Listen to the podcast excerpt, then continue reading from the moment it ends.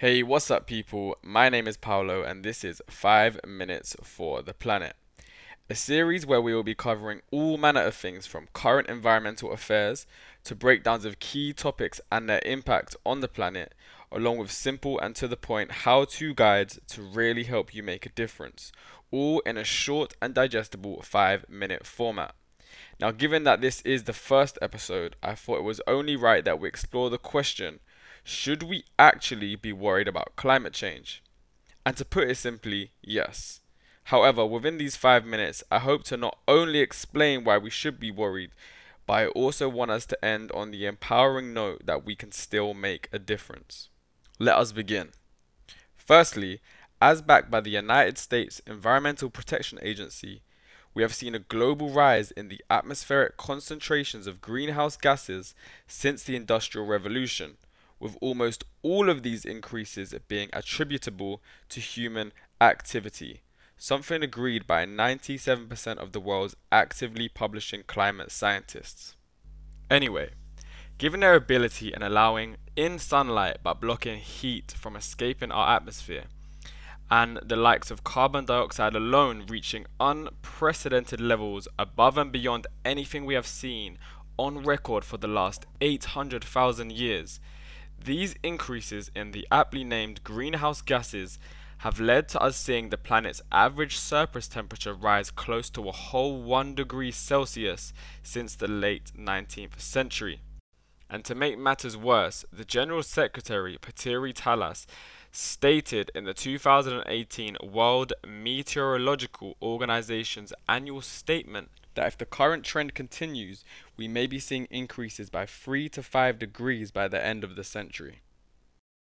Now, although this may not seem like a lot, but changes in temperature, even by just a few degrees, can have vastly devastating consequences. Just a 2 degree increase predicts a 1.6 feet rise in sea levels, which would flood many coastal towns, and oceans warming to the point where irreversible damage is caused to 99% of coral reefs. A 2 to 3 degree increase, and we see further problems.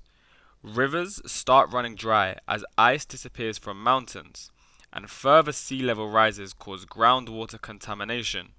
Plants' ability to absorb CO2, something that vastly helps us keep our CO2 down currently, is also impaired, leading to further rises. When temperatures were last in this range 3 million years ago, sea levels were 25 meters higher and there were trees growing in the Arctic. Now, if temperature rises between 3 to 4 degrees, climate refugees fleeing coastal areas will be in the millions. Ice at both poles is certain to vanish, and 85% of the Amazon is predicted to have disappeared. Between 4 to 5 degrees, and we're looking at rainforests turned into deserts and rising seas reaching deep into continents. The world as we know it will be vastly different, and there will be people from all over the world just trying to flee to the last remaining habitable places on the planet.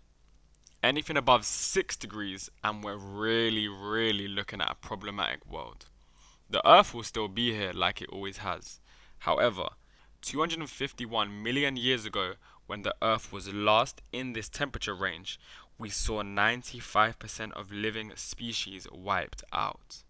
Now, despite predictions currently stating that we are heading towards around 3 to 5 degrees of warming in the next century, which would obviously spell a very bad time, and beyond devastatingly so if we headed towards the latter of that temperature rise. And thus, the question should we be worried about climate change is a very clear yes. However, the idea of five minutes for the planet is not to leave you in despair, and luckily for us, despite this current prediction, organizations like Project Drawdown, who produced the world's most comprehensive plan to reverse global warming ever, prove that we can in fact make a difference with maintaining tropical forests, adopting plant rich diets, reducing food waste, and increasing onshore wind turbines among the top five things listed as the best solutions we can adopt to help mitigate further warming. In short, As long as we act, we can actually make a difference.